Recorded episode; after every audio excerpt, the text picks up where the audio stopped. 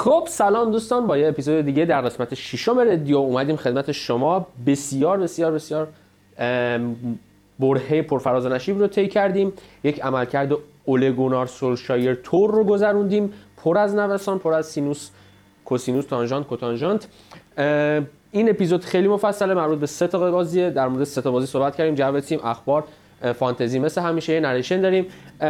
برای همین من سعی می‌کنم توی استار کمتر صحبت کنم. فقط نکته که در مورد این اپیزود لازمه بدونید اینه که گیم ویک فانتزی قبل از بازی چمپیونز لیگ ضبط شده و بازی چمپیونز لیگ رو توش صحبت نکردیم. از لحاظ زمانی یکم عقبتره. بیشتر از این صحبت نمی کنم بریم برگردیم با اولین قسمت از برنامه امروزمون با اخبار محمد جواد علیزاده همراه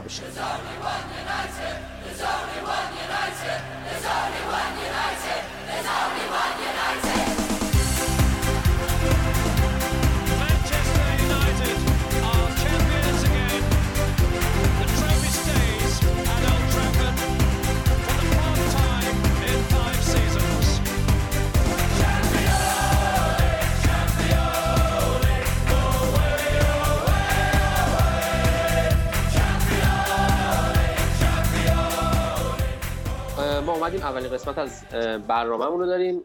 مثل همیشه با اخبار شروع می‌کنیم و جواد عزیز ببینیم چی برامون آوردی تو این هفته. سلام میلاد سلام جواد جان. یادم رفت سلام میلاد جان. خسته نباشی. وقتت هم بخیر. یک سلامی هم می‌کنم به شنوندگان عزیز و این آیتم اخبار رو با اجازه شما شروع می‌کنیم. آقا بریم این هفته یعنی بعد از چهار هفت چهار تا بازی سه تا بازی وستهم بود استون ویلا و بیارال سه تا بازی عجیب و غریب اومدیم. ببینیم تو این مدتی که نبودیم چه اتفاقاتی افتاده و چه اخباری پیرامون تیم بوده. و بیشتر اخبار که کلا تحت شعاع باخت با آستون ویلا بوده اون بازی عجیب و غریبی که نخ درست اصلا خوب بازی کردیم و پنالتی دقیقه 96 از دست دادیم و همه اتفاقات دست به دست هم بود یک بازی خیلی تلخ و بد داشته باشیم. دقیقه 96 با پنالتی از دست دادن برونو این تلخی کامل شد. درسته؟ بعد دیگه اولین مهمترین یعنی سولشر تو مصاحبهش رو حمایت کرد از برونو و گفتش که او همیشه اولین کسی بوده که تو مواقع سخت قدم برداشته و به تیم کمک کرده. مطمئنم که بعدا جبران خواهد کرد. و امیدواریم که این جبرانش تو دو, دو بازی آینده قبل فیفا نشون بده برونو. بعد یک آماری هم در اومده بود از رکورد پنالتی های برونو. که برای منچستر کلا 23 تا پنالتی زده و 21 گل شده. من دوتایی که خراب کرده این بازی مقابل آستون ویلا بود بازی فصل پیش مقابل نیوکاسل بود. من فکر می‌کنم اولین پنالتیه که کلا بیرون چارچوب زده تو کل دوران بازیگری بازی یعنی فوتبالیش. آره آره. دقیقا همینجوری. شانس ماست. دقیقا. خیلی هم خارج از چارچوب زدیم. بعد رکورد کلیش هم که 42 تا پنالتی کلا زده و 4 تا پنالتی از دست داده. یعنی از 46 تا 42 تا گل خراب کرده. و بعد از بازی هم خودش هم از تماشاگران حما... تشکر کرده که ازش حمایت کردن. اسمش تو ورزشگاه خوندن وقتی داشته زمین رو ترک می‌کرده و گفته امیدوارم این اتفاق و این اشتباه و این روز تخت یک محرکی باشه برای خودش که این اتفاق رو جبران کنه. درست. قطعا جبران می‌کنه ولی خب واقعا پنالتی تلخی خیلی هم تلخ بود. ما می‌تونستیم یعنی دقیقا به گفته خود اوله چیزی که بعد بازی هم گفت ما بد بودیم توجیه هم نداشت ولی می‌تونستیم امتیاز یعنی با امتیاز این بد بودن رو تمام کنیم که نتونستیم امتیاز بگیریم از این بازی. دقیقا. اگه امتیاز هم می‌گرفتیم با لیورپول هم امتیاز میشیم تو صدر جدول لیورپول فقط بخاطر تفاضل بالای ما آره آره دقیقا.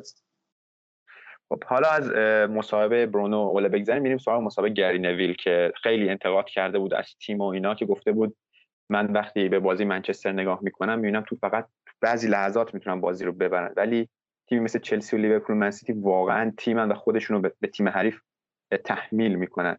ولی همچین چیزی رو نمی‌تونیم در مورد منچستر بگیم. بعد نویل در ادامه مصاحبهش گفته حتی وقتی که منچستر داشت بازیاشو می‌برد در مقابل نیوکاسل و لیدز و اینا و وقتی رونالدو هم گل زنی می‌کرد می‌گفت منچستر عنوان یک تیم خیلی خوب کار نمی‌کنه.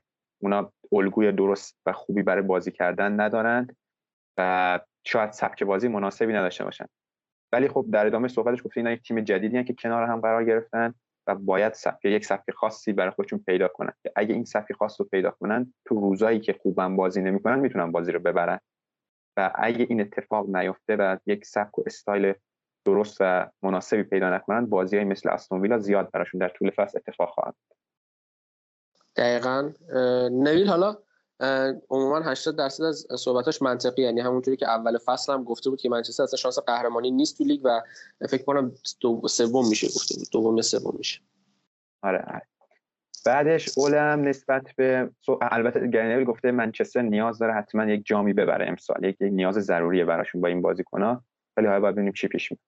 اولم اومده reaction نشون داده به صحبت‌های نویل و گفته من حرفاشو نخوندم. ولی من همیشه رو سبک و بازی و الگوی تیم خودم کار می‌کنم. یه یکی از مشکلاتی که جلو آستون ویلا داشتیم شاید این بود که خیلی سریع و بیش از اندازه و عجولانه حمله می‌کردیم. در مورد اون قسمت از حرف این یه نکته از حرفاشو قبول دارم. ببین ما فکر کنم سی تا شوت به سمت دروازه استون ویلا زدیم درسته؟ یه همچین آره 25 یا 30 تا شوت داشتیم. اگر اینا نصف می‌شد ولی خیلی منطقی تر و یعنی خیلی با فکرتر. انجام می‌شد شاید حداقل یکیش گل می‌شد. دقیقا. بحث شوتا به کنار ما تو تصمیمات لحظه آخر خیلی اشتباهات بدی داشتیم. مثلا نمونهش همون ضربه بود که گرین‌وود با یک پاس ساده می‌تونست آره خیلی خوب قرار بده. یک نمونهش بود. دقیقا. بعد اوله همچنین به اون قسمت از حرف نویل که گفته بود جام گرفتن ضروری برای باشگاه یک reaction و عکس العمل نشون داده. گفته نویل همیشه حرفای زیادی برای گفتن داره و این فشاری که رو من گذاشته میشه یک مزیت برای من. من کار کردن توی این محیط رو دوست دارم و مشتاقم و این پروسه داره به خوبی پیش میره. درسته؟ این پروسه کم کم داره میشه پروسه فنخوار. امیدوارم نتیجهش مثل اون نباشه. خودش گفته این فشارهایی که این خریدای ما انتظارات از ما زیاد کرده و به خاطر همین باید نشون بدیم که برای بردن اینجا هستیم و برای بردن قهرمان درسته؟ بعد می‌رسیم در مورد وضعیت مصوم های باشگاه. که مسئولیت مگوار که قطعا به بازی با ویارال نمی‌رسه. این از این. بعد در... یعنی شما مگوار رو بخوایم بررسی کنیم که جلو آستون ویلا مصدوم شدن و تعویض شدن. مگوار قطعا به بازی با ویارال نمی‌رسه. شاه هنوز معلوم نیست که دقیق چی میشه ولی احتمالش هست نرسه. بعدش دیگه حالا اگه بخوایم بقیه مصوما رو بگیم برای بازی با ویارال که امشب امشبه لوکشا هری مگوار که قطعا نمی‌رسه هیچ. لوکشا معلوم نیست. اما دیالا هم که مصوم هنوز به تمرینات برگشته ولی آماده بازی نیست. و یه خبر خوش در مورد مصومیت ها اینه که راشفورد احتمالا از هفته آینده به تم... از هفته آینده به تمرینات گروهی اضافه میشه. یک بازی اون تو بازی فیفا دی توی یک بازی دوستانه پشت درهای بسته شرکت خواهد کرد و احتمالا بعد از فیفا دی می‌تونه تیم همراهی کنه. تیم اصلی رو همراهی کنه. این خوبه. این خوبه. این خوبه. دقیقا واقعا خوبه. خب بریم سراغ بازی با ویارال.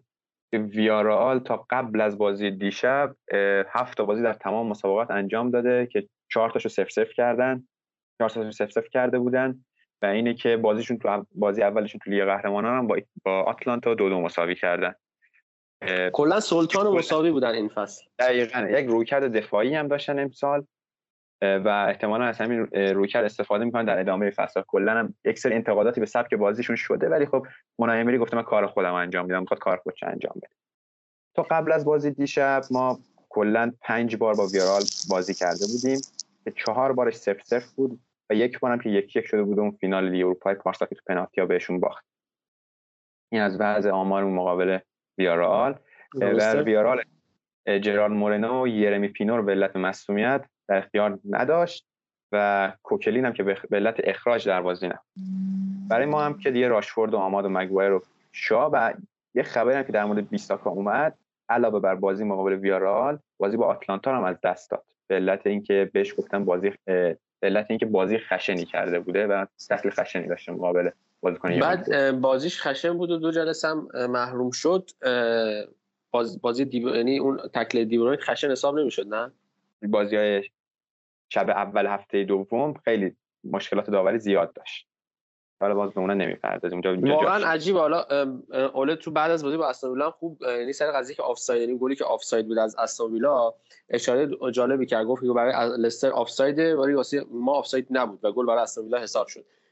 خیلی تصمیمات امسال داره سلیقه‌ای تر از پارسال میشه حتی و این واقعا عجیبه. یعنی انگار VAR فقط داره زمان بازی رو می‌گیره. اصلا هیچ بهبودی توی تصمیمات نمی‌تونه انجام بده. تصمیم آخر داور همون جوری که دوست داره می‌گیره. هیچ معیار دقیقی نمیشه پیدا کرد براش ببین آیا این تصمیم درست بوده یا غلط. هر چی دوست داره می‌گیره. خب دیگه حالا از جو این دو بازی بیایم بیرون. یک سر الکس فرگوسن هم توی یک پادکستی که برای سایت باشگاه داشتن پادکستی ضبط کرده بودن در مورد رونالدو صحبت کرده بازگشتش به منچستر رو مثل بازگشت و پیروزی جولیو سزار توی روم با اون بازگشت با اون پیروزی مقایسه کرده و گفته همونجور که جولیو سزار اومده و گفته من آمدم و دیدم و فتح کردم رونالدو هم به همین شکل جلو نیوکاسل به زمین برگشته به منچستر و اوترافورد برگشته. درسته؟ خب اخبار پیرامون تیم اصلی تموم شد. فقط یکم سری اخبار نقل و انتقالاتی هست. حالا خیلی جدی نیست ولی خب گفتم یک اشاره بهشون بکنیم دیلی استار نه فوتبال اینسایدر گفته که باشگاه وستهم تگ 90 میلیون پوندی برای دکلان رایس گذاشته. و دیلی استار توی خبر تکمیلی اومده گفته که منچستر به خاطر این هزینه زیاد و این درخواست زیاد وست هم انگار احتمالا بیخیال این بازیکن بشه اگر رو همین 90 میلیون پوند بمونه و سراغ کالوین فیلیپس هافبک لیدز بره که حدودا یه چیزی رو هم بگم در تکمیل این بخش از اخبار حالا انتقالاتی که داری نقل انتقالاتی دکلان رایس تا اینجا فصل بیشترین پاس به یک سوم حریف و بیشترین حمله تو به یک سوم حریف رو داشته. یعنی از این حیث حتی بالاتر از برونو توی پاسای رو به جلو بوده. این خیلی آمار خیلی خوبیه واسه هافبک دفاعی و اصلا یعنی یه جوری یه هافبک دفاعی که کار یک هافبک box رو هم انجام میده box to box. که قشنگ نشون میده شاید مهره گم شده یه تیم فعلی اوله گونار سولشایر دقیقاً یکی مثل دکلان رایس باشه. دقیقاً. ولی با این پولی که اگه واقعا 90 میلیون پوند وستهم درخواست کنه خیلی سخت میشه خریدنش. خب حالا از دکلان رایس بگذریم یه خبری از سایت 90 مینتس گفت 90 مینتس گفته بود که منچستر و لیورپول جفتشون دنبال فرانک کسیه. بازیکن میلان هستن و تابستان آینده برای خریدش با دیگر رقابت خواهند. و خیلی نمیشه این خبر جدی گرفت و چون منبع چندان معتبری نداره ولی کسیه. همیشه تو این چند سال شایعش بوده که مورد توجه باشگاه است درسته؟ بعد یه خبر دیگه هم اومده. یک منبع آلمانی دی دورتموند وخه گفته که مارسیال یکی از گزینه های دورتموند برای جایگزین ارلینگ هالند خواهد انشالله انشالله تا واش از این اخبار تا واش از من شیرینی میده. آقا من از همین تیرون بدم مارسیال بره دو تا کیت طرف پیج اهدا می‌کنیم به فالوورا فقط گفتن این هزینه انتقال که منچستر انگار 50 تا 55 میلیون یورو می‌خواد برای مارسیال و حقوقش شاید مشکل ساز باشه برای دورتموند. کلا حقوق ما برای تمام ترنسفرها مشکل ساز میشه. از فیل جونز گرفته تا جسیل نگار گرفته مارسل هر کی می‌خوایم بفروشیم داره داستان میشه حقوقا دقیقاً همین شکلی بعد حالا بریم سراغ تیم یعنی اخبار تیم اصلی و مردان. تموم شد دیگه بریم سراغ تیم آکادمی. اول که اول در مورد تیم زیر 18 ساله صحبت کنیم که هفته قبل یانگ بویز رو بردن و دو تا برد دیگه هم تو این بازه به دست آوردن. تو اولین مسابقه مسابقات پرمیر لیگ کاپ که با پرمیر لیگ زیر 18 ساله متفاوت رو تفاوتشو بهتون میگم اینه که بازی اولشون توی مسابقات 8 دو مقابل بیرمنگام بردن و گلار سمدر مانی نورکت چهار بار الخاندرو گارناچو دو بار و لاشی شارپ یک بار به ثمر رسونده. کیلوی گل زده چهار تا زده. دقیقا. حالا در مورد این پرمیر لیگ کاپ بخوام بگم که 6 تا گروه چهار تیمی هستن. برای تیم‌های زیر 18 سال و تیم‌ها تیم‌های صدرنشین این 6 گروه صعود می‌کنن. دو تا از تیم‌های برتر هم میرن مرحله بعدی. این حالت حذفی مسابقات حذفی داره که پرمیر لیگ اضافه کرد تا جذابیت بازی‌ها برای زیر 18 سال‌ها یکم بره بالاتر. درسته. خوب این که خیلی خیلی جالبه که از کجا این data رو می‌کشی بیرون برای من خیلی جالبه. که اصلا همچین data یی کجا پیدا میشه؟ خواهش می‌کنم. بعد تو خب. مسابقات پرمیر لیگ زیر 18 سال مسابقات عادیش. تو بازی آخرشون زیر 18 سال 4 دو استوک سیتی رو بردن دومین برد پیاپیشون تو لیگ به دست آوردن. مانی نورکت تو این بازی هم دو تا گل زده بود. الهاندرو گارناچو هم تو این بازی یک گل و مارک واردو هم یکی دیگه گل زده بود. و از تیم زیر 18 سالا دو تا برد و دو تا باخت داشتن. دو تا باخت اول فصل داشتن بعدش دو تا برد جبران کردن و تو رده دهم جدول 14 تیمی قرار دارن. فقط یک نکته رو بگم. مسابقات زیر 18 سالات منطقه‌ای برگزار میشه. منطقه شمال و جنوب داریم که 14 تا تیم تو منطقه شمال و 14 تا تیم هم تو منطقه جنوب به رقابت می‌پردازن. قاعدتا منچستر شمال. دیگه درست. بله بله. بازی بعدیشون هم که تو لیگ قهرمانان با ویارال مسابقات زیر 18 ساله. خب. و تو لیگ هم که دو اکتبر که روز شنبه میشه با نیوکاسل بازی خواهند کرد. لیگ تو پرمیر لیگ عادی. درسته. حالا بریم سراغ زیر 23 ساله ها. اونا اگه یادتون باشه تو پادکست های قبلی اولین پادکستی بود که فکر کنم آیتم اخبار اضافه شده به مسابقات پاپا جونز اشاره کرده بودن برای تیم‌های زیر 23 ساله ها. آره دقیقاً. اونا اولین بازیشون اونجا باختن مقابل لینکلن سیتی ولی بازی دومشون مقابل تیم اصلی برادفورد و بردن سه هیچ. که سونگو بازیکن برادفورد گل به خودی زد. جو هیوگیل و دیلن هوگورف هم دو تا گل دیگه تیمو به ثمر رسوندن. جدول مسابقات پاپا جونز هم که بخوایم بگیم که لینکلن دو تا بازی کرده 6 امتیاز داره. ما منچستر زیر 18 ساله اون دو بازی کرده 3 امتیاز داره یک برد یک باخت. زیر 23 ساله ها آره مسابقات زیر 20 آه آره بزن اول. منچستر آره درسته. اگر جدول رو بخوایم بگیم تیم اصلی لینکلن 6 امتیاز داره با دو تا برد. بعد زیر 23 سالای منچستر سه امتیاز داره که یک برد یک باخت. و برادفورد هم تیم اصلی برادفورد هم که دو بازی داره و دو شکست. جد در رده آخر جدول هستن و ساندرلند هم که عضو این گروه هست هنوز بازی نکرد. خب جالبه. بعد حالا از مسابقات پاپا جونز بگذاریم میریم مسابقات لیگ این تیم زیر 23 ساله که بازیشون مقابل اورتون رو بردن. تک گل الانگا بود که بازی پر اخراجی بود. که الانگا و هاردلی از منچستر و ویتاکر از اورتون در دقایق آخر بازی اخراج شده. دعوا بود آره. خیلی آخرش بازی جنگ و دعوای بدی شده. بخوایم جدولم بگیم که 6 تا بازی کرده زیر 23 سال منچستر تو لیگ دو برد دو مساوی دو باخت 8 امتیاز رده هفتم جدول 14 تیمی. بعد صدر جدولم من سیتی با 14 امتیاز قرار داره بازی بعدیشون هم شنبه 2 اکتبر مقابل لیورپول خواهد عالی شد. عالی شد. خب. و حالا بخوایم بریم سراغ تیم بانوان. اولین شکست چه شکستی خوردن. شکست خیلی بدی. شاگردان مارک اسکینر خوردن. دو بازی اولشون برده بودن خیلی روند خوبی داشتن که بازی سوم 6 یک مقابل چلسی باختن. خیلی شکست عجیب و غریب سنگینی بود. خیلی بد بود. یعنی الان از لحاظ جدولی امتیازی امتیازی بد نیستن ولی انقدر شکست آره. بد بود که فکر کنم قشنگ اووردشون پایین تو جدول.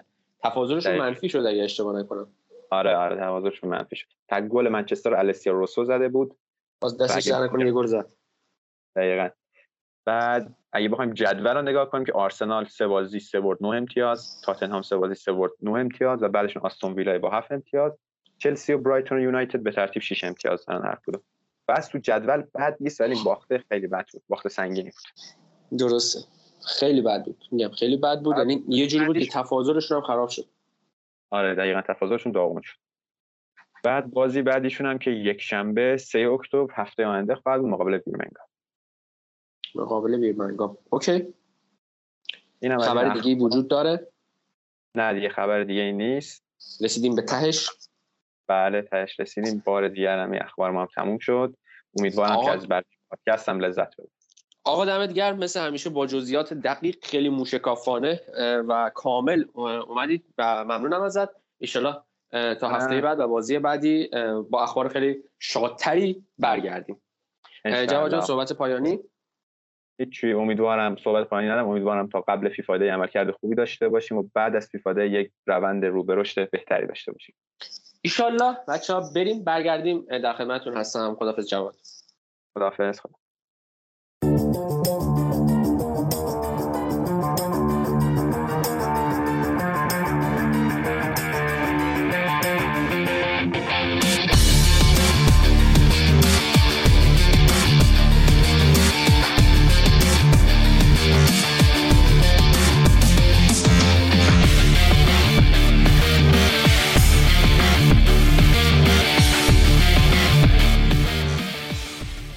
رفقا ما برگشتیم با اصلی ترین قسمت برنامهمون مثل همیشه با دو دوست عزیزم علی و مهدی همراهیم.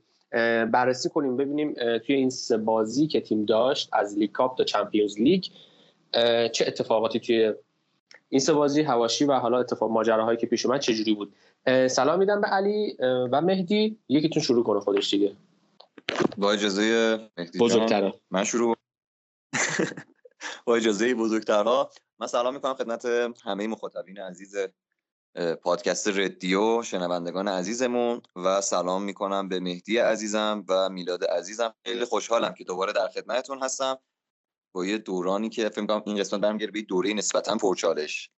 درود فراوان خدمت علی عزیز و میلاد جان و همه شنوندگان پادکست رادیو. خب ما یه سه چهار بازی منتظر بودیم که وضعیت تیم رو به صورت کلی نصب کنیم تا مفصلتر و خیلی حالا آسیب شناسانه تر بتونیم در خدمتتون باشیم. امیدوارم گپ خوبی داشته باشیم.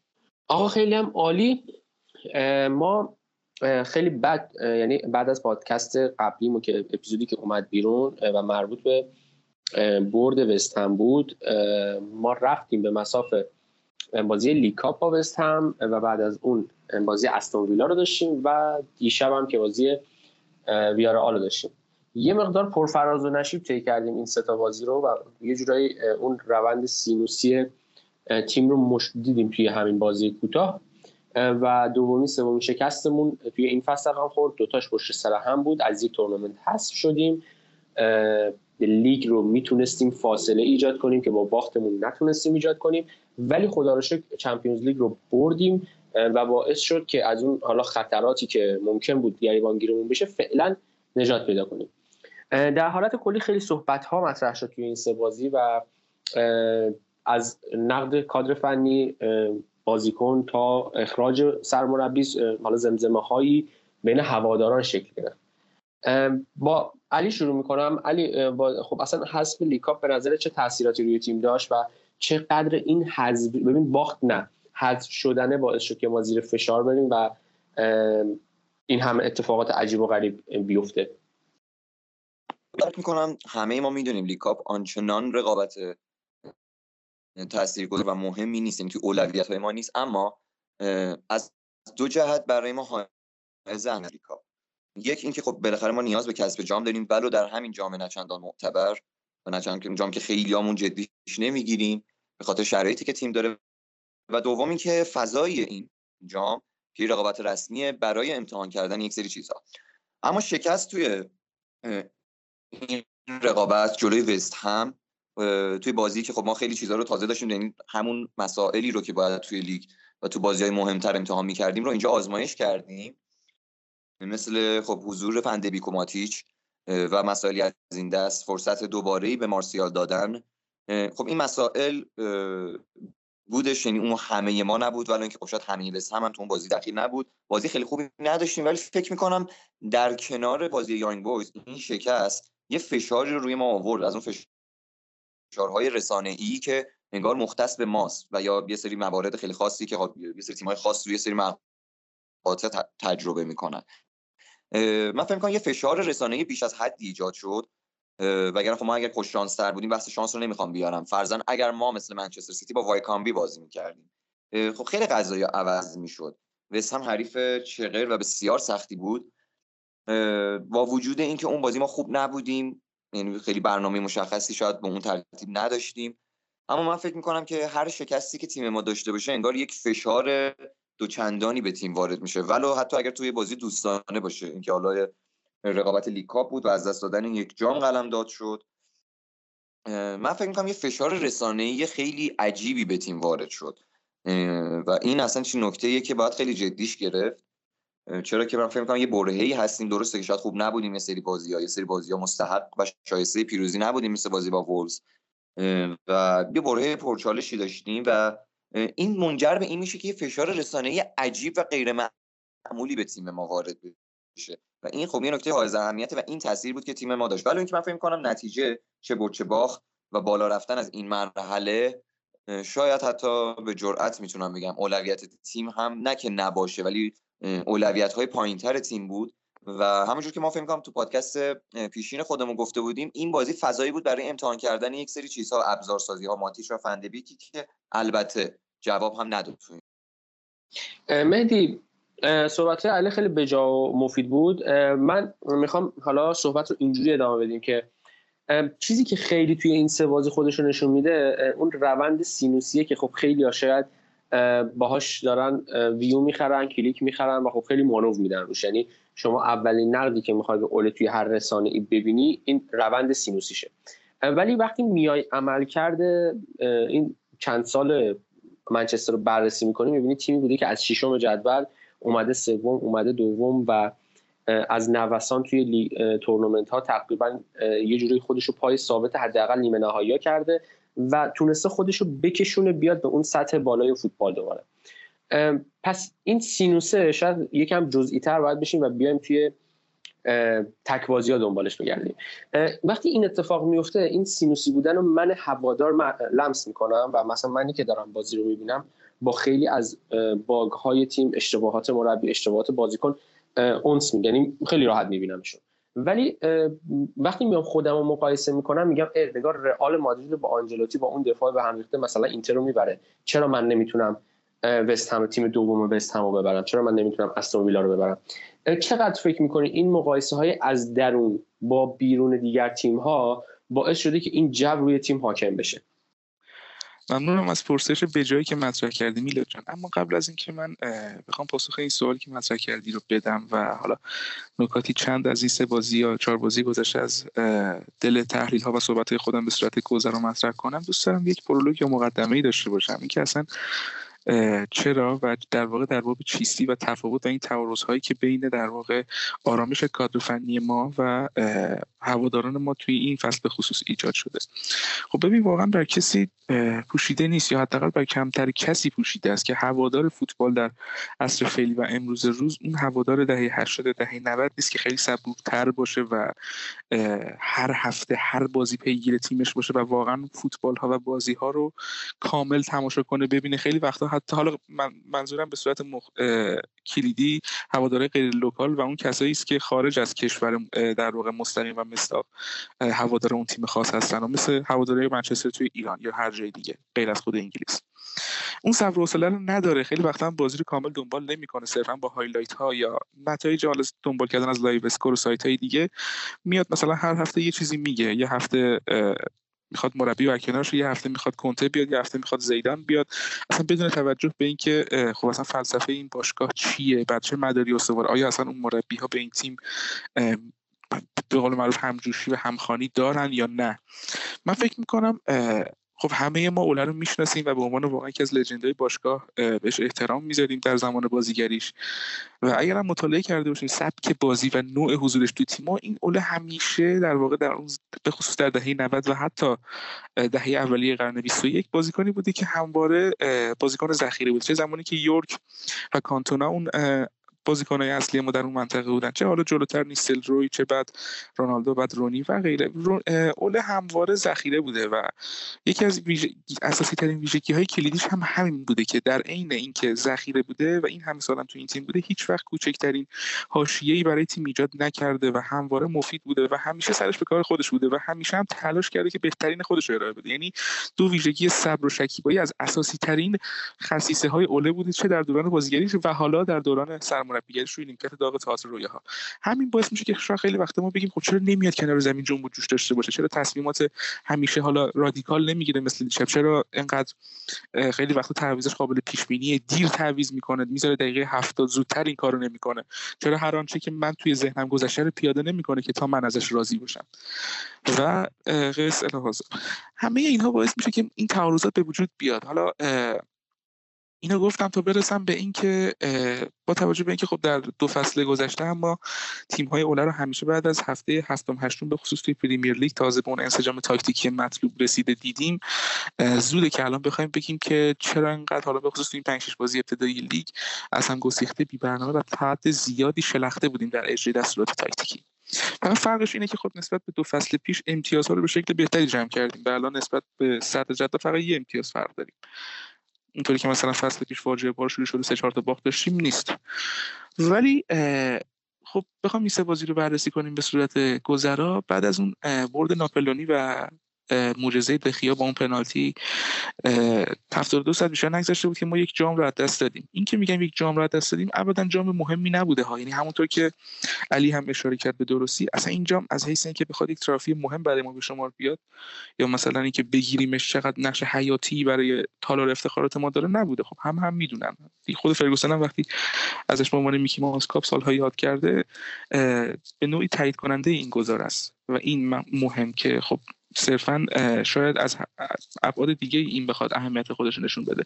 به نظر من همونطور که ما پیشتر هم مطرح کردیم به خصوص در اپیزودهای قبلی یک حس دوگانه ای وجود داشت از در طرف ما نسبت به این تورنمنت. اینکه خب اگر قرار ما مثلا بریم مراحل بالا، مراحل بالاتر بخوریم به تیم های مثل سیتی مثلا مثلا اونم گواردیولا که انقدر جدی می‌گیره این جام رو و همواره بازیکنای اصلیشون می‌ذاره غالبا و دوست داره که خیلی مصری که این جام رو فتح کنه حذف بشیم. همون بهتر که اصلا نریم بالا که نه مصدوم بدیم نه. به قول معروف کارمون رو سخت کنیم تقویممون از اینی که حذف شده تر بکنیم همین اول هست بشیم. که چیزی جز دردسر برای ما نخواهد داشت. ولی اون ور ماجرا این بود که خب به هر حال جام های مثل Carabao Cup کارکرد کاتالیزور گونه دارن دیگه. یعنی بالاخره شاید اونقدر مهم نباشن که نیستن ولی نشون میده که ما راه جام گرفتن رو بلدیم. حتی اگر جامی مثل همین Carabao Cup یا حتی کمتر از این Community Shield رو بگیریم. نشون میده که بالاخره تیم در مسیریه که جام گرفتن رو یاد گرفته. و خب وستهم رو که حذف شدیم هنوز اونقدر وارد بحران نشده بودیم با وجود اینکه بازی قبلتر از اون وستهم توی لیگ به یانگ بویز رو باخته بودیم. ولی اوضاع وقتی جدی شد که بازی فاجعه بار مقابل استون ویلا رو دیدیم. یعنی می‌تونم بگم به جرئت می‌تونم بگم منهای بازی نیمه اول باشاک‌شهیر فصل پیش توی لیگ قهرمانان در مرحله گروهی و یکی دو بازی دیگه من بدترین بازی بوده که زیر نظر اوله توی مثلا دو سال و نیم اخیر از این تیم دیده بودم. یعنی کوچکترین برنامه کوچکترین تاکتیک درستی در هیچ یک از دقایق بازی اجرا نشد و اصلا مشخصه دیگه همونطور که قبلا هم گفته بودم وقتی تیمی توی دو تا بازی توی زمین خودش توی اولترافورد در مجموع 180 دقیقه 55 تا شوت به سمت دروازه حریف شلیک می‌کنه که یه دونش هم گل نمیشه مشخصه که بالاخره یه جایی کار این تیم میلنگه و چه در دستور تاکتیکی اجرای دستور تاکتیکی باشه چه اساسا توی صدور دستورات تاکتیکی باشه چه در ذهنیت برنده یا حتی آمادگی روانی یا فشار حاصل از بدنسازی و عدم هماهنگی انسجام تیم هر چی باشه بالاخره مشخصه که تیم دارای مشکلات متعددیه. ولی از اونجایی که این فشار به ما وارد شده بود و اساسا تیم ما مخصوصا از نظر اول نشون داده که وقتی زیر فشار شدیدی باشه مخصوصا از حیث ها و شب و روز بگن که خب کنته هست زیدان هست حالا قبل ترها می‌گفتن الگری و پوچتینو هم هستن که دیگه الان نمیگن چون تیم دارن من فکر می‌کنم این بازی خیلی از این نظر علاوه بر اینکه حالا نقش یعنی بازی با ویارال علاوه بر اینکه نقش کلیدی و حیاتی داشت که بتونه برای ما در واقع امیدهای ما رو توی مرحله گروهی نگه داره و تمرکز بهتری بذاریم برای بازی با اورتون و حالا بازی های آتی در همین مرحله گروهی لیگ قهرمانان می‌تونست یعنی در واقع به قبل و بعد خودش در واقع این فصل ما رو تقسیم کنه. از این نظر که اگر ما یه درصد این بازی رو مساوی می‌کردیم یا حتی خدای نکرد اگر میباختیم تیم به شدت وارد بحرانی می‌شد که واقعا شاید خارج کردنش نه تنها کار اوله که شاید حتی کار مربیای درجه یکی مثل حال حاضر فوتبال مثل کلوب گواردیولا یا حتی کسان دیگه هم نبود.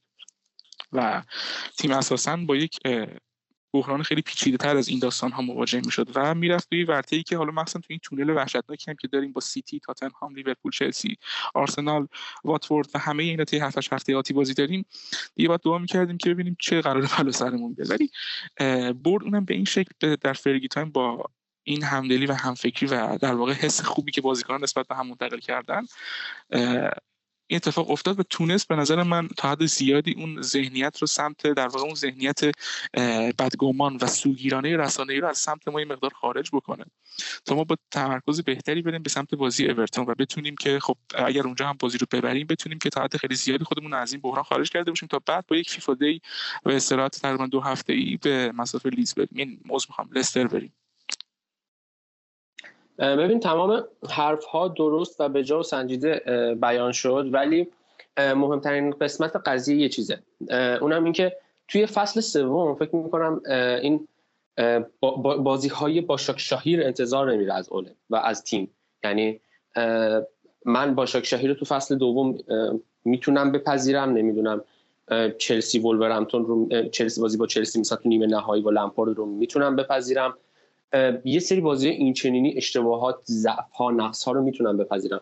ولی تو سال سوم دیگه این ببین ما یه نوع باخت داریم یه نوع بد بازی کردنه داریم. شاید ما اگر صرفا میباختیم انقدر این حذفه به چشم نمیومد یا اینکه انقدر بعد حالا انقدر تو حاشیه نمی‌رفتیم.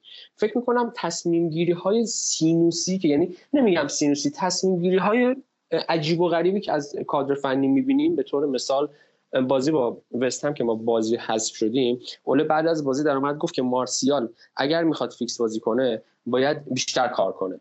خب اینو ما شاید یک سال فهمیدیم. یعنی هوادار اینو فهمیده دیگه. یه جورایی اصلا انگار شانس مجدد دادنه به مارسیال اینجا میشه اشتباه میشه خودزنی. ببین از یه طرف شما می‌تونی بگی خوب مربی داره بازیکنش رو می‌خواد احیا بکنه ولی نکته اینه این بازیکن اگر احیا نشه مربی رو هم با خودش به پایین می‌کشه. و ما اینو از یه سری بازیکنامون به بارها و به کرات دیدیم و اول مجدد داره شانس میده. خب این فکر می‌کنم باعث شده که آستانه صبر طرفدارا یه مقدار پایین بیاد و یه مقدار سریعتر از کوره در برن ولی بزرگترین چالشی که من به شخص توی تیم دیدم توی این چند بازی اضافه شدن رونالدوه و یه مسئله که من فکر می‌کنم خیلی داره به تیم ضربه می‌زنه و من فکر باز هم فکر می‌کنم فیفا دی بتونه یه جورایی راه راه حل این قضیه باشه تا حدودی. بازم مطمئن نیستم. ببینید ما امسال رونالدو رو جذب کردیم ولی توی فیفا دی اول توی هفته چهارم پنجم به ما اضافه شد تقریبا. و دیدیم که خب یعنی تیم یه جورایی بدون رونالدو بسته شده بود. با اضافه شدن رونالدو تغییراتی که توی تیم داده شده من فکر می‌کنم یکی از دلایلی که تیم داره انقدر سردرگم بی تاکتیک و یه جورایی مبهم بازی می‌کنه اینه که اصلا طی یک مثلا اتفاق یک هفته ده روزه مجبور شد که کل پلنهاش رو تغییر بده. حالا این قضیه می‌تونه از دو سو دیده بشه. یکی اینکه آیا اوله نمی‌تونه از رونالدو بازی بگیره یا رونالدو توی این ترکیب نمی‌تونه جا بیفته یا نه. زمان این دوتا قضیه رو به هم پیوند میده. علی تو چی, تو چی فکر می‌کنی؟ و فکر می‌کنی کی این مشکل سردرگمی تاکتیکیمون توی این فصل حل بشه و بتونیم به روند سابقمون برگردیم؟ میلاد در این باره یاد ما یک مکالمه ای داشتیم در مورد همین تغییرات و اتفاقا تو پادکستمون هم گفته بودیم که خب ما یه سری برنامه هایی داشتیم و بر اساس اون برنامه ما بازیکن هایی رو خریدیم. مثل اضافه شدن یک دفاع سطح بالا مثل واران به تیم که توی برنامه های تیم بود و تاثیرش رو هم دیدیم. اضافه شدن یک مهاجم در سمت راست زمین که سانچو بود که کاملا بر اساس نقطه ضعف و نیاز تیم در واقع خریداری شد.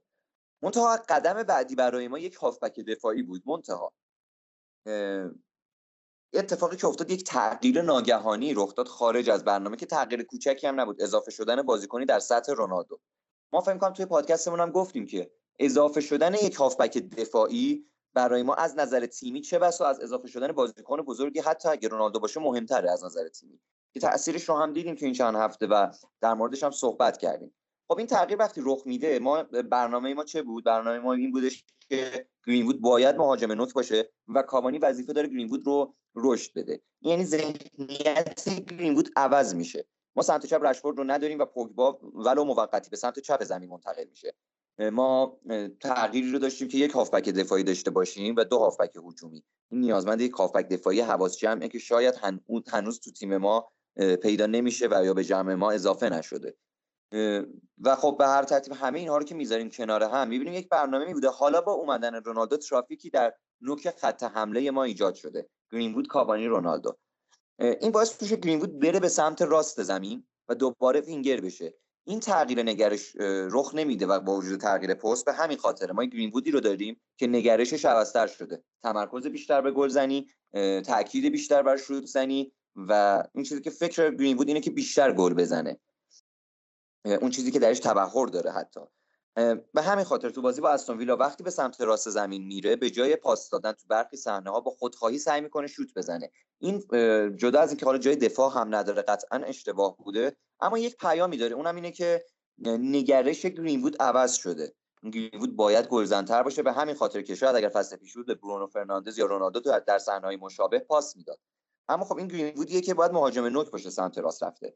این اتفاق توی بازی با یا بازی با ویارال تا حدود خوبی رفت شد از سوی گرین وود و سانس خوبی هم شاید مثلا داشت برای کاوانی یکم از خودگذشتگی بیشتری به خرج می‌داد با وجود همه اینا من فکر کنم رونالدو این رو به هم زده چون این سبک مهاجم دیگه ایه. یه بازیکن خاصی یه سوپر که باید همه توپ ها به او ختم بشه فکر می‌کنم توی دفعات قبلی هم ما صحبت کرده بودیم در این باره که ما تنوع بازیکنان گلزنمون زیاد بوده. حالا همه باید به رونالدو برسه. و خود این یه تغییر خاصی یعنی از نظر روانی هم برای ما خیلی مهمه که رونالدو گل بزنه. اینا رو که می‌ذاریم کنار هم نتیجهش میشه این که یه تغییر برنامه رخ داده و طبیعتا زمان بره اخت شدن و اخت گرفتن تیم با این برنامه.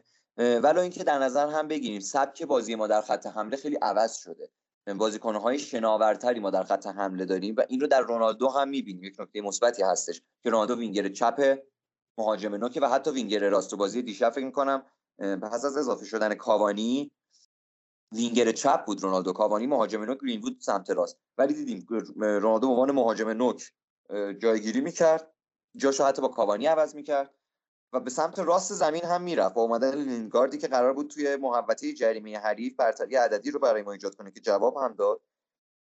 این اتفاق این نشون میده که اون شناور بودن رونالدو در اون جای داره. ولی خب از اینکه همه توپا باید به او ختم بشه دیر اضافه شده و هنوز اون هماهنگی حاصل نشده این اتفاقات هم رخ داده. کمی نیازمند گذر زمانه و من فکر می‌کنم با اضافه شدن رشفورد دو تا اتفاق خواهد افتاد. یکی اینکه خب مارسیال قطعا کم میشه گفت؟ واقعا میره تو حاشیه و کاوانی که کمتر به او بازی خواهد رسید. این دو تا اتفاقی که خواهد افتاد و نکته مهمی که باید در نظر گرفت اینه که سانچو آماده ای رو ما سمت راست خواهیم داشت و احتمالا به این سو خواهیم رفت که سانچو یا گرین بود رشفورد و رونالدو که در خط نوک خط حمله بازی می‌کنه و به شکل شناور جاشون رو با هم عوض می‌کنن. این اتفاقی فکر می‌کنم در گذر زمان میفته اما نیازمند هماهنگی بیشتریه. نکته دوم تغییری که من فکر می‌کنم رخ بده در ادامه این فصل. یادتون باشه توی بازی پیش فصل اتفاقی که افتاده بود گفته بودن که ما با دو هافبک هجومی قرار بازی کنیم.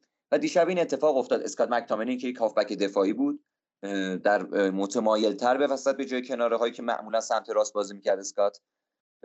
و پوگبا و فرناندزی که به شکل اونها هم در واقع به عنوان مغز متفکر خط حمله پوگبا که کمی عقب‌تر برای انتقال توپ از دفاع به حمله چیزی که توش نقص داشتیم در بازی قبل. و جفتشون به عنوان یک مغز متفکر بازی ساز و هافبک هجومی بازی می‌کردن. فکر می‌کنم ما به این سو هم خواهیم رفت و شاید ترکیب سه نفری هافبکمون به عنوان گزینه اول بشه اسکات پویگبا و برونو فرناندز. اما خب این هماهنگی که با این همه گذر از زمان هفته ششم هستیم. حاصل نشده کمی نگران کننده هم هست و یه بخش خیلی بزرگیش از روی نقصی که ما تو هافبک دفاعی داریم افت اسکات و فرد که باعث میشه تو pressing حریف بارها و بارها دیدیم ما کم بیاریم. این نکته که باید خیلی جدیش گرفت تا حدود خوبی تو بازی با ویارئال این رفع شد یا باید انقدر خوب ما پرس بکنیم که حریف به حریف اجازه پرس ندیم بالا بازی کنیم و توپ رو در زمین حریف نگه داریم و یا باید بتونیم خیلی خوب توپ از دفاع به حمله انتقال بدیم که حداقل برونو فرناندز این گونه لطمه نبینه. مرسی علی جان فکر می‌کنم کامل جامع گفتی. ولی نکته که هست اینه که ما داریم وارد یک برهه خیلی سخت میشیم و وارد زمستون میشیم. زمستونی که می‌تونه برای ما خیلی سرد باشه می‌تونه خیلی برای ما جذاب باشه. زمستون برای ما با بازی لستر شروع میشه. آتلانتا لیورپول تاتنهام مجددا آتلانتا و پشت سر هم بازی های به شدت سختی رو داریم که باید بتونیم از پس اون رو بر بیاریم نکته که هست اینه که مهدی می‌خوام ببینم چه جوری می‌بینی تقویم ما رو؟ و به نظرت اصلا ما می‌تونیم خروج یعنی چه جوری می‌تونیم از این برد در بیایم؟ چون آره بازی اورتون رو هم شنبه باید انجام بدیم. خب میگذره فارغ از برد یا باختش که ما به فیفا دی میریم. بعد از اون تازه کار ما شروع میشه اونجوری که میگم. بازی ها پشت سر هم سخت Big Six مون تازه می‌رسه. وسط بازی Big Six با ویارئال مجدد بازی داریم و فکر می‌کنه یعنی دقیقا از بعد از فیفا به مدت 6 7 یا 8 تا بازی خیلی سختن بازیامون که دیگه تا بازی آرسنال و کریستال پالاس یه مقدار بازیامون آسون میشه. به نظر چجوری می‌تونیم از این برهه خارج بشیم؟ آیا مثل پارساله؟ برهه‌ای که همه انتظار داشتن اوله زمستون منچستر رو نبینه خیلی خوب نتیجه بگیره و بیاد بیرون و بره توی مدعیای اول دومی جدول یا نه. امسال واقعا فرق می‌کنه و به مشکل می‌خوریم. فکر می‌کنم برگشتن رشفورد بعد از تعطیلات فکر می‌تونه خیلی خیلی خیلی دستمون رو توی تصمیمات تاکتیکی و چینش بازیکن‌ها و تعویضاشون توی خط حمله باز بکنه. سوال بسیار به جاییه و واقعا پیش هم کار خیلی سختیه. من مهمترین چیزی که می‌تونم بگم اینه که واقعا این تقویم وحشتناکه. یعنی این 6 هفته آتی برای ما خیلی تنگ 6 هفته نظر تقویم بازی ها میگم. یعنی در واقع 6 هفته 6 بازی آینده برای ما خیلی تعیین کننده است و از حیث شکلگیری و بندی تاکتیکی تیم بگیر تا شکل احتمالی جایگاهمون توی لیگ. یعنی که حالا می‌خوایم برای قهرمانی بجنگیم یا برای تاپ فور و سهمیه می‌خوایم بجنگیم یا حالا چه بسا حتی مثلا اگر خیلی بد باشیم برای پایین تر و چیزایی دیگه. که شاید ناخوشایند باشه. ولی این سه چهار بازی برای من چند تا نکته بیش از همیشه روشنتر کرد. یک اینکه مارسیال دیگه به هیچ وجه رد و نشونی از خودش نشون نمیده که بخواد انگیزه ای داشته باشه یا حتی یک فوتبالیست در حد استانداردهای لازم باشه. دو ما همچنان همونطور که توی پادکست های پیش از فصلمون هم گفتم برای فن ها یک بکاپ بسیار مهم لازم داریم. یک بکاپی که اونو در واقع فن رو به چالش بکشه به عنوان مهره اصلی ما در اون منطقه. علاوه بر این اگر زمانی مثل همین بازی دیشب که اگر فن به هر دلیل نبود مصوم بود یا محروم بود بتونیم از یک مهره در واقع قابل اتکای استفاده کنیم. نه اینکه کلا با وجود کسی مثل دیگو دالو اون راست رو کلا به یک اتوبان خیلی پر رفت آمد برای مهاجمان حریف و کلا هر تیم دیگه ای تبدیل کنیم. مهم نیست اون تیم ابعاد اندازش چی باشه ویارال باشه یا حتی برنلی باشه یا بایر مونیخ. مهم اینه که یک گزینه داشته باشیم که ما بتونیم یعنی در واقع یک تلسی برای شاه که به وجود اومد و اون نقشه در واقع کاتالیزور رو داشت و باعث شد هم شاه به خودش بده همین که خود ترس هم حداقل تو فاز هجومی گزینه قابل تکایی باشه. همچین چیزی مثلا با وجود تریپیر یا حالا گزینه های دیگه ای برای فن داشته باشیم. گزینه سوم این در واقع مورد سوم این بود که با توجه به ابزارهای موجود به نظر من استفاده از دبل پیو تو این ترکیب به هیچ وجه برای ما جوابگو نخواهد بود. و فکر می‌کنم استفاده از تک دفاعی حالا به عنوان یک بازیکن رجیستایی کسی که سالهای سال نقشش رو برای ما اسکورز و کریک ایفا می‌کردن و هم توی انتقال تو و پخش توپای بلند و بازی سازی تا حد زیادی و حتی درگیری تن به تن و جمع کردن میانه زمین ایفا می‌کردن با وجود کسی مثل دکلان رایس حالا مهره های دیگه ای که شاید بتونیم حالا با مبلغ بسیار کمتر بهشون چنگی انداخته باشیم بتونیم این نقیصه رو برطرف بکنیم. و مورد بعدی این که هنوز با وجود دو سال و نیم یا تقریبا سه سال که داره سپری میشه من نمی‌دونم در واقع یک سال از ورود خودش سه سال که میگم منظورم از هدایت اول است. اینکه نقش دبیک فندبیک قراره توی تیم ما چی باشه چه کاری قراره بکنه. و اصلا آیا واقعا جایی برای برنامه های اولد داره؟ یعنی جایی تو برنامه های تاکتیکی و آینده تیم و اولد داره؟ من بعید می‌دونم. و حالا با وجود یک فصل کامل و حالا سه فصل از حضور تقریبا خود اوله می‌تونم بگم. با اطمینان بگم تنها خرید ناموفق اوله می‌تونه لقب بگیره. هرچند شاید هنوز زود باشه و یه مقدار بیرحمانه به نظر برسه ولی با وجود مهره و ترافیکی که ما در خط میانی داریم بعید می‌دونم توی اون پست مورد نظر و اصلی مد نظر خودش حالا حالا ها جا برای خود نمایی داشته باشه با توجه به که هر زمان که فرصت هم داشته چیز خاصی از خودش نشون نداده. و در نهایت همه اینها و برد حالا دراماتیک دیشب منو برای بار انوم به این نتیجه رسوند که خب همیشه بعد از مونیخ ومبلی هم هست. ممنونم که حرف رو شنیدید.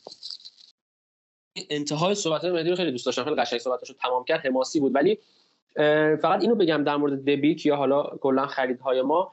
نکته که در مورد دبیک وجود داره اینه که خب میگم بازیکن صرفا بدی نیست. لزوما بازیکن بدی نیست. ولی شاید جایگاه تو ترکیب ما نداشته باشه و منم حقیقتا از نفروختنش حمایت می‌کنم از تصمیمی که اوله گرفت. چون ما اگر کافی دو تا مصوم همزمان تو خط آفک بدیم اون موقع حالا چه بل اجبار چه به هر چیزی به امثال فندبیک نیاز داریم.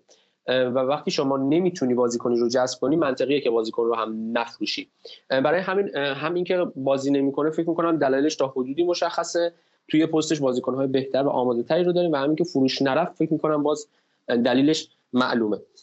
بچه اگر موافق باشید به عنوان حالا یه گذر کوتاه بریم آنالیز بازی فانتزی این هفته رو بشنویم برگردیم و سخن پایانی این هفته رو مثل همیشه داشته باشیم.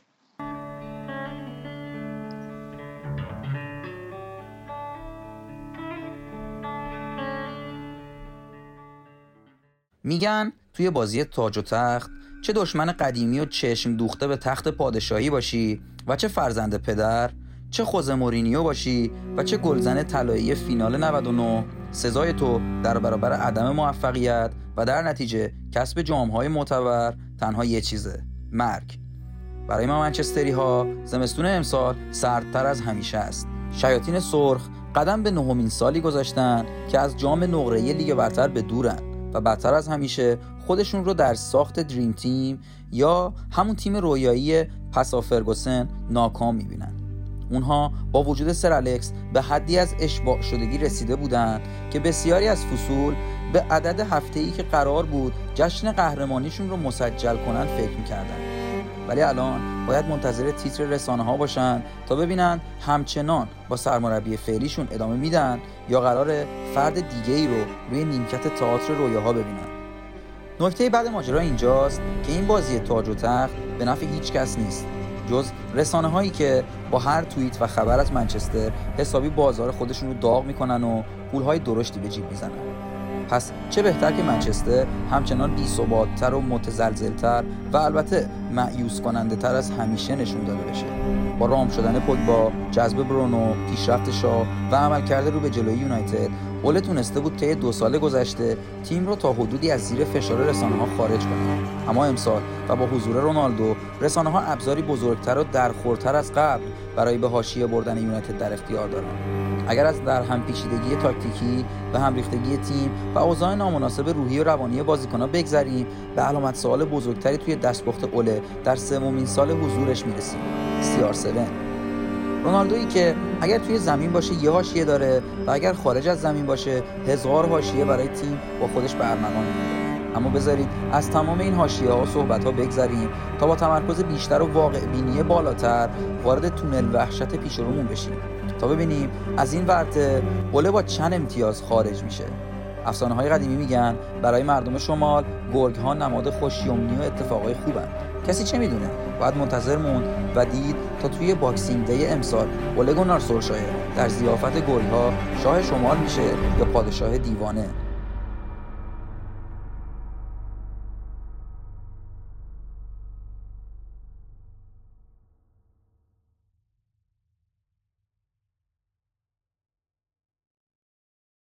آقا ما برگشتیم.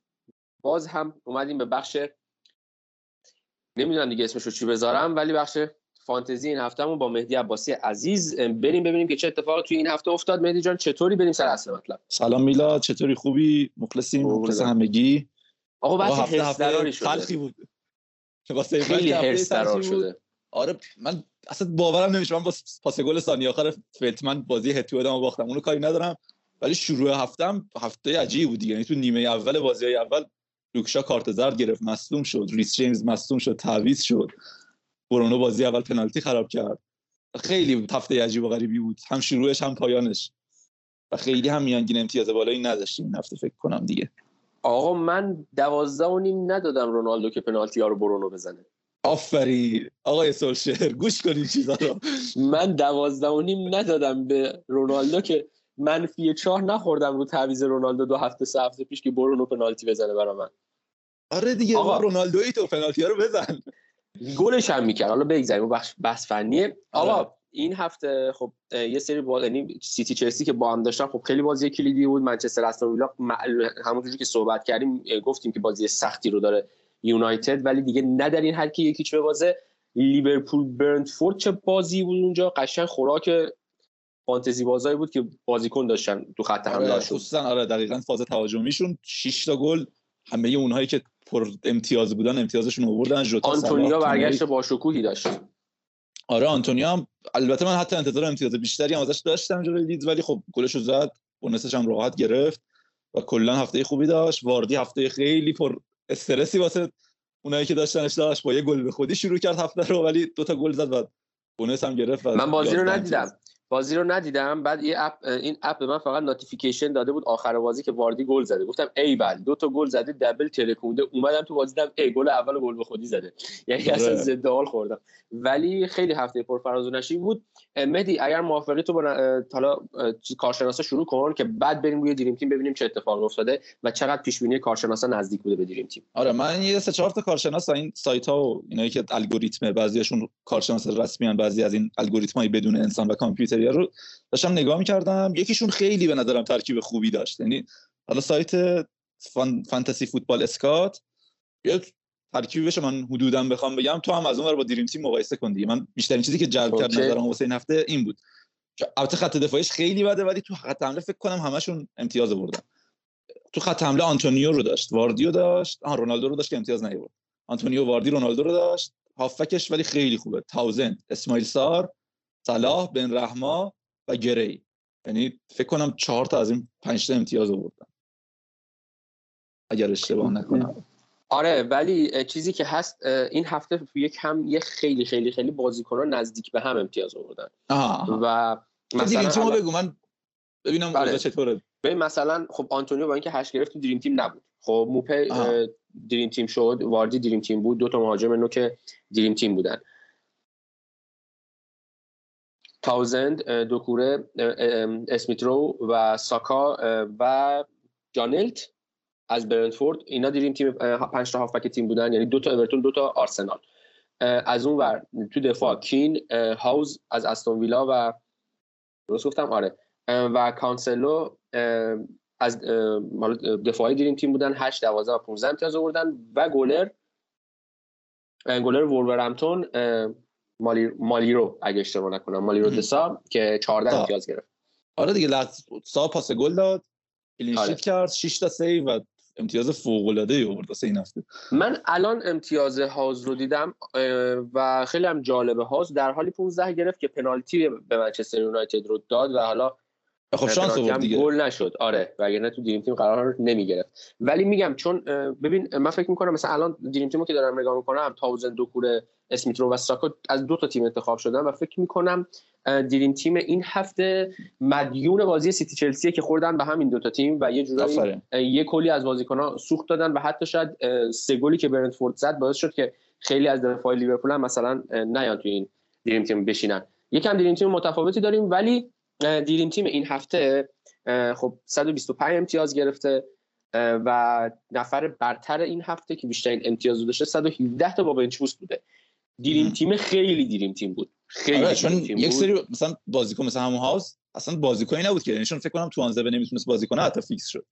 آره یعنی کسی کسی نبود بره اونو بخره و فیکس بذارتش احتمالاً دقیقا و خب مثلا گلر وولورهمپتون یکی از حالا عجایبی بود که خب 14 با پاس گل یعنی این اتفاقایی که افتاد یه جورایی باعث شد dream team خیلی dream team بشه. ولی بیشترین بازیکن یعنی بازیکن بازیکن هفته هم دوکوره و تاوزند تو خط هافبکش داشته و حالا گلرش هم همین مالیرو د سا بوده که رفت کانسلو رو روی نیمکتش داشته موپی رو روی نیمکتش داشته بنچ بود زده. و تقریبا چهار پنج تا از چیزو داشته دریم تیمو داشته.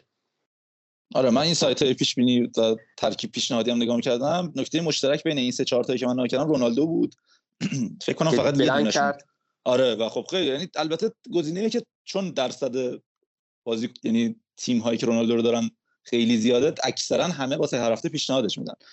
دیگه گزینه همون همیشگیه که هفته پیشم خودمون گفتیم. همون همیشگی. آره. هر جا گیر می‌کنی کاپیتانش کن که ولی این هفته جواب نداد. آره صلاح و آنتونیو رو همه تو ترکیب پیشنهادی قبل شروع هفته گفته بودن که خب جفتشون بلنک نکردن. اکثرا یا تاوزند یا گرای از اورتون رو گفته بودن. اسماعیل سار رو فکر کنم همشون گفته بودن و خب اون هم بازم هفته خوبی داشت.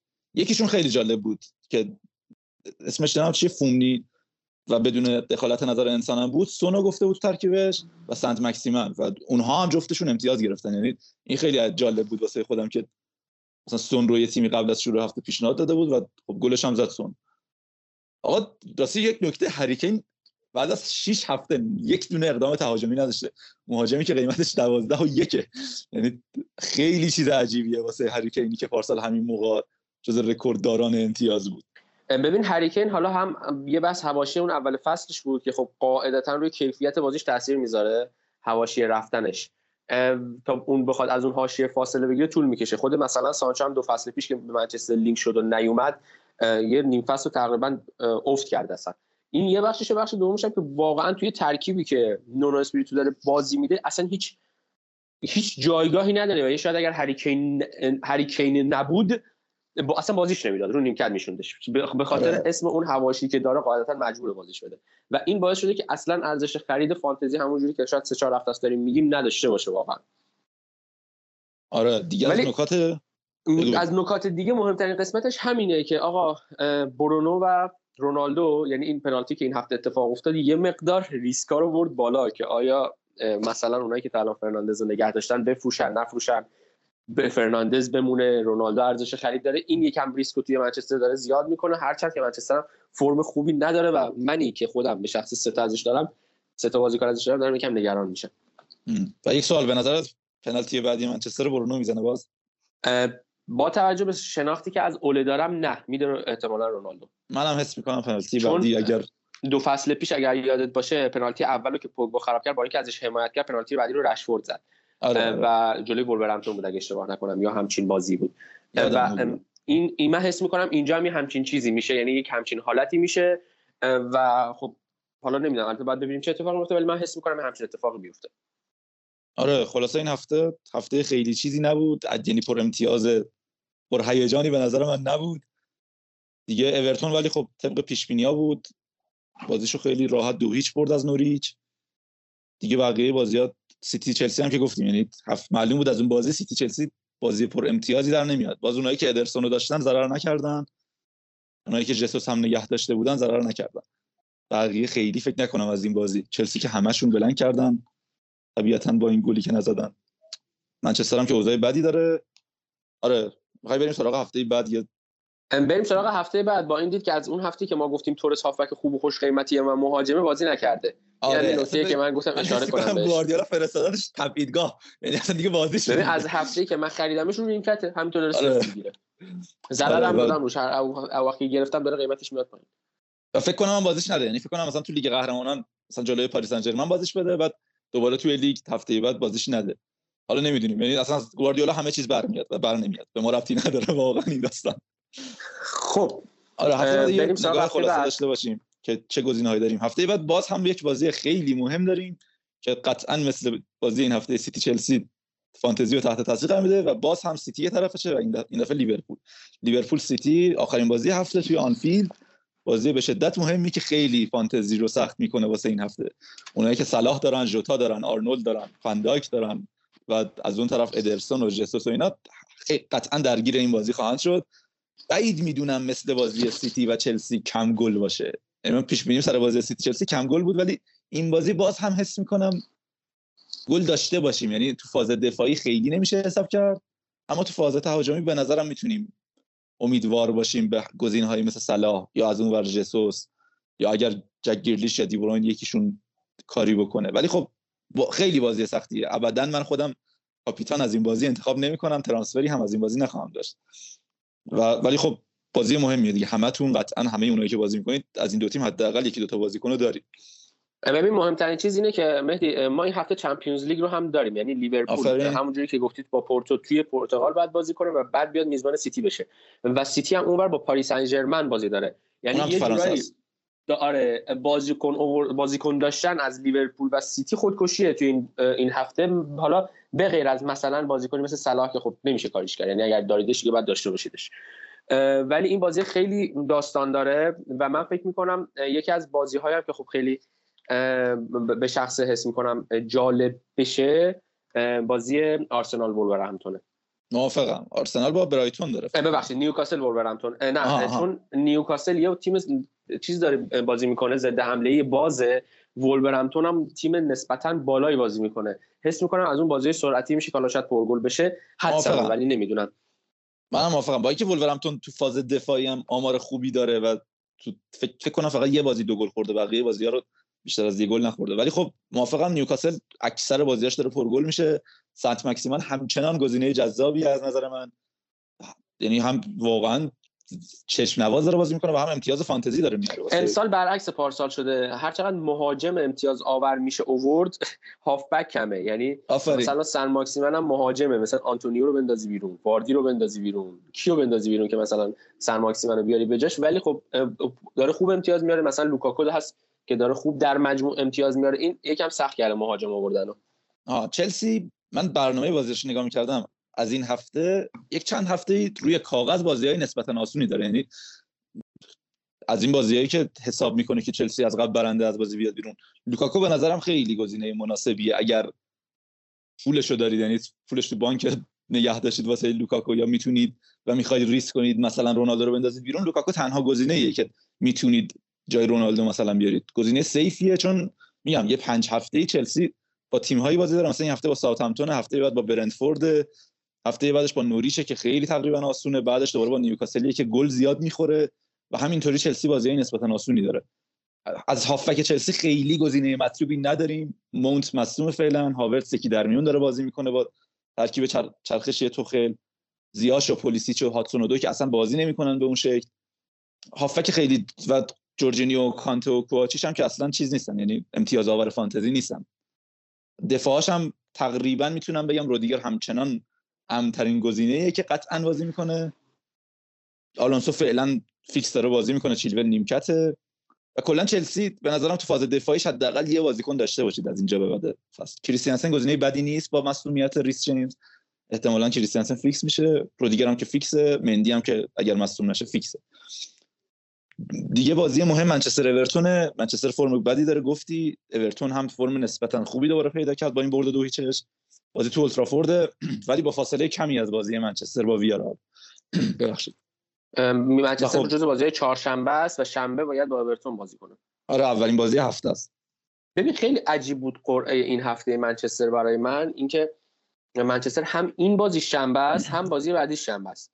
و بازی چمپیونز لیگش هم چهارشنبه است. یعنی از این بر استراحت طولانی داره و از اون بر اصلا استراحت نداره. این قرعه ای که خورده بود برای من مقدار عجیب بود. حالا نمی‌دونم خیلی کم پیش میاد چه اتفاقی واسه قرعه لیگ جزیره بیفته. آره ولی البته اونایی که رونالدو و برونو و پوگبا دارن که بعید می‌دونم فعلا دست بزنن به ترکیبشون. اما گزینه کاپیتانی البته بعید می‌دونم منچستر نبره اورتون دیگه. یعنی اوله می‌دونه اگر این بازی رو هم از دست بده واقعا اگه این بازی از دست بده لیگ تقریبا خیلی سخت میشه ادامش واسه بعدش سه چهار تا بازی سختتر از این داره. یعنی اورتون توی پنج هفته بعدی بازی سخت منچستر حساب نمیشه تازه. من تو بود فنی تو بود فنی این پادکست هم گفتم با خودم صحبت کردم. من فکر می‌کنم بیشتر حالا خارج از فانتزی بیشتر مسئله روانی باشه واسه منچستر تا حالا. چیز تاکتیکی فنی. یعنی با یکم اون تغییر و تحول روانی حداقل یه دو سه هفته می‌تونن بیان رو فرم و شروع کنن به بردن تا حالا ضعفاشون رو جبران کنن. برای همین من فکر می‌کنم ببرن اورتون واقعا. منم موافقم. لیدز و واتفورد هم بازی پر چالشی خواهد بود به نظرم. اونایی که رافینیا رو دارن نگران مسئولیتش هم ولی لیدز و واتفورد هم تیمایی که خط حمله خیلی خوبی دارن و خط دفاع نسبتا افتضاحی دارن. به نظرم بازی پرگلی میشه. اگر مهره تهاجمی مثل دنیس یا اسماعیل سار یا کینگ از واتفورد دارید نگهشون دارید. اگر من خودم یکی از تعویضای این هفتم قطعا از این دو بازی. حالا یا رافینیا یا سار یکیشون رو قطعا میارم. آره تاتنهام استون ویلا هم داریم که تاتنهام فاجعه است. اصلا باورم نمیشه یه تیمی سه هفته اول نه امتیاز بیاره بعد سه هفته بعدیش از محوطه خودش نتونه بیرون بیاد. خیلی فاجعه است. استون ویلا هم تیم بدی نیست. از این بازی به نظرم خیلی گزینه جذابی در نمیاد. من خودم رو کاپیتانی این هفته واقعا موندم یعنی هنوز هم من به نتیجه قطعی نرسیدم. اگر بتونم لوکاکو رو بیارم شاید لوکاکو رو بکنم کاپیتان. من کاپیتان رفتم قطعا واردیه. واردی با چیز پالاس کریستال پالاس. خیلی بازی سختی. چرا واقعا انقدر قطعی واردی رو انتخاب کردی؟ چون گزینه دیگه تو تیمم ندارم. پالاس خیلی باز... پالاس هفته دوم گفتم پالاس یه بدیه. بعد از اون یه طوری دارن بازی کنن که همینطوری ادامه بدن. نه آخه واقعا الان گزینه ندارم برای کاپیتان. الان مثلا شاید آنتونیو هم گزینه بدی نباشه ولی گزینه دیگه ندارم. یعنی گزینه که اصلا safe باشه تو تیمم ندارم. الان با توجه به مصدومیت شاو که حالا پیش اومد احتمالاً تعویضش می‌کنم و معلوم نیست چه اتفاقی میفته تو دفاع. اصلا میگم گزینه ندارم که بگم خب okay. حالا آرسنال هم رو دور گل‌زنی افتاده وگرنه فلتمن گزینه بدی نبود تو دفاع برام چیز. کاپیتانی. ادرسون هم با لیورپول داره. یعنی گلر هم نمی‌تونم کاپیتان کنم. برای هم یه جورایی دیگه مجبورم رو بیارم آره. واردی و شانسم. آره. بازم تو این گزینه‌هایی که گفتی واردی قابل تأمل تر بود واسه من یعنی منم بودم احتمالا توی تیم تو واردی انتخاب می‌کردم. چون آخر رونالدو هم توی بازی چیزو داره Champions League رو داره و بعد میره برای اورتون. حس می‌کنم بازی اورتون fix نباشه اگر منچستر جلو بیفته ببخشید. تا آخر بازی نکنه اگر منچستر جلو بیفته. یعنی تعویض بشه. آره منم همچین حسی دارم.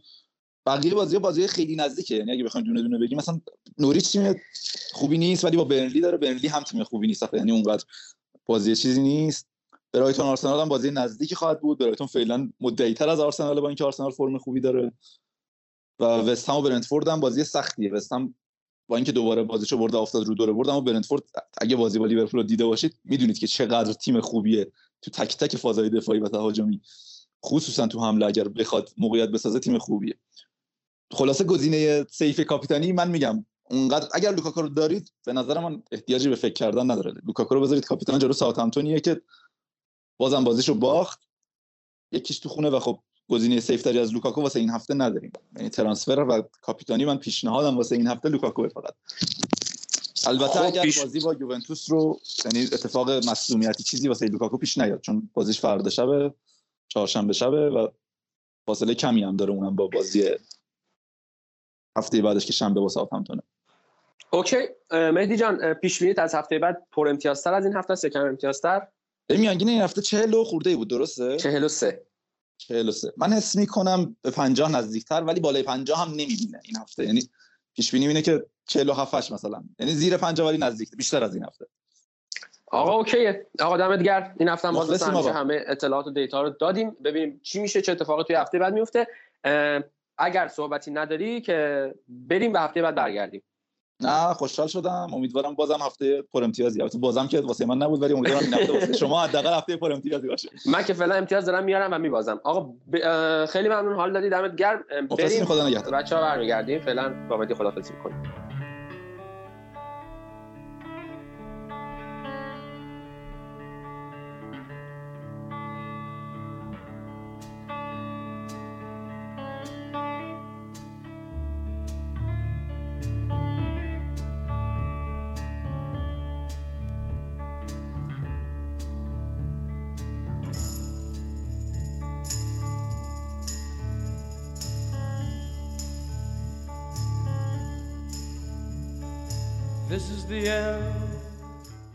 خب آقا مثل همیشه رسیدیم به تهش و آخر خط این سری در انتهای ماجرا باید بر نگاهی بیاندازیم به بازی اورتون بازی که با مارتینز تیم مارتینز باید به میدان بریم. یه بازیه که فکر می‌کنم شاید به اسم سخت باشه ولی من فکر می‌کنم از بازی ویارال برای ما آسون تره چون آسون تر که میگم برای ما راحت تره چون سبک بازی اورتون سبکیه که ما خیلی راحت تر می‌تونیم توش فوتبال بازی کنیم. ولی از اون سمت خب خستگی بازیکنان رو هم داریم. بازیکنان مثل برونو مثل رونالدو که مداوم برای ما بازی کردن تو این دو تا بازی یه مقدار خستن توی بازی. آخرم دیدیم رونالدو خسته بازی می‌کنه. مهمترین چیز اینه که فشار این بازی آیا اجازه میده که اول رونالدو رو روی نیمکت بذاره و کاوانی رو فیکس کنه یا نه؟ باز هم مثل همیشه رونالدو فیکسه. این سوالی که باید ببینیم شنبه چی میشه. با این سوال فقط می‌پرسم. علی نظرت در مورد بازی با اورتون بگو و آیا با کاپیتان موندن برونو موافق یا نه؟ خب مثل همه تیم انگلیس اورتون هم بازی دشوار و مشکلیه. هرچند که ما نسبتا بازی خوبی رو داشتیم حداقل پارسال جلوی این تیم و خب آنجلوتی که رفته مارتینزی که اومده بنیتزی که اومده تیم خیلی چه شاید نشون نداده باشه. یعنی به نظر من کار ما جلوی یه تیمی مثل استون ویلا سختره به خاطر شرایطی که اون تیم داره و بلند پروازی هاش اما بر ترتیب بازی آسون تو این لیگ وجود نداره. و من فکر می‌کنم که ما پس از بازی با ویارال به یک آرامش نسبی رسیدیم. هرچند تکمیل نشده و خیلی مهمه که چجوری با چه ذهنیتی ما میریم به تعطیلات. فکر می‌کنم من فکر می‌کنم که این بازی بردنش می‌تونه یک روحیه دو چندان باشه و بازگشت ما به یک ساحل آرامش به صورت قطعی. چون یه فرصت تعطیلات رو داریم و یه فرصت برای آماده سازی برطرف کردن نقاط ضعف رسیدن مصدوم ها و تزریق شدن یک خون تازه ای به تیم. جدای این صحبت ها بهتره که در واقع در مورد کاپیتانی فرناندز میگم خیلی صحبت کردیم. بازیکنیه که همچنان تحت تاثیر احساسات و هیجانات هست. مشخصا وقتی رونالدو هست مگوایر کاپیتان اول میمونه و برونو فرناندز کاپیتان دومه یعنی اوله گونار سولسشر برنامه هایی داره و هدف هایی داره. اینکه رونالدو کاپیتان تیم نیستش. این خیلی به نظر من نکته خوب و مهمی است نشون میده که حداقل اول تحت تاثیر اون هیجانات نیست و رونالدو نقش دیگه ای داره کاپیتان به آینده بلند مدت تری فکر می‌کنه که انتخاب درستی هم هست. اما در مورد برونو فرناندز من فکر می‌کنم از دو جهت. بازیکنی که خیلی شور و هیجان داره اما خودش هم تحت تاثیر این شور و هیجان هست. تو مواقعی ممکن خودش تحت تاثیر قرار بگیره مقاطعی که باید بازی تر بشه. که این اتفاق رخ نمیده. از یک کاپیتان انتظار بیشتری میره فکر می‌کنم. مارتینز خیلی خوب تونست اعصاب برونو فرناندز رو صحنه پنالتی خراب کنه. با صحبتی که به رونالدو گفت با صحبت با حرکاتی که انجام داد و خب اون بدون تمرکز بود که برونو فرناندز پس از این همه پنالتی که تبدیل به گل کرده بود اینجوری به شکل عجیبی توپو آسمان میکوبه. یک مثالش هست یا مثال دیگهش فینال لیگ اروپا هست. اما از این طرف در نظر گرفت بازیکنی که خب به این جایگاه رسیده فوق العاده کار کرده برای ما یک وجهی پیدا کرده و اون شروع هیجان رو داره. فکر می‌کنم گرفتن بازوبند کاپیتانی یک توازنی رو به هم بزنه و تاثیر منفی شاید بر روی این بازیکن داشته باشه. دلیلی برای تنبیه این بازیکن نیست. من همچنان موافقم که برونو فرناندز کاپیتان تیم ما بمونه. و به جای اینکه ما انقدر سخت و سنگین بخواد مثلا اون با یه سری رفتارهای خامی برونو برخورد کنه بهتره که روی پیشرفت این بازیکن ما فکر بکنیم از نظر اخلاقی نه که بد باشه بلکه بهتر بشه. و من نظر من برونو فرناندز شایستگی کافی برای کاپیتان شدن منچستر یونایتد رو داره. مرسی علی. ممنونم بابت نظرت. من هم بکنم. نمی‌دونم چرا می‌گفتم مارتینز مربی اورتون رو. منظورم بنیتز بود. جواد خیابانی بازی در آوردم. مهدی تو نظرتو در مورد بازی اورتون بگو و آیا تو با کاپیتان دوم موندن برونو موافقی یا خیر؟ من کاملا موافقم و دلایلم هم کاملا دلایلیه که علی عنوان کرد. بدون کمکاس خیلی مفصل و تحلیلی بیان کرد و من برای اینکه اضافه گویی نکرده باشم چیز دیگه بهش اضافه نمی‌کنم. فقط امیدوارم که این بازی شنبه مقابل اورتون رو هم با پیروزی پشت سر بگذاریم و پیروزی خیلی خوب و با این نمایش خیلی هجومی و ایدئال و بعد از اون بریم به فیفا دی و دو هفته بعد. نمایش خیلی حساس مقابل لستر. ممنونم. فکر می‌کنم تو این جمع فقط من مخالف کاپیتان بودن برونو هم ولی خب بگذریم مرسی که مثل همیشه با این پادکست همراه ما بودید. پادکست رو شنیدید. نظرات انتقادات پیشنهادات حتما میشنویم. منتظرشونیم. استقبال می‌کنیم ازشون و من ازتون خدافزی می‌کنم. مهدی علی مرسی که تو این پادکست هم بودید. ممنونم از شما. با شما خدافزی می‌کنم. تا یه پادکست دیگه فعلا خدا نگهدار.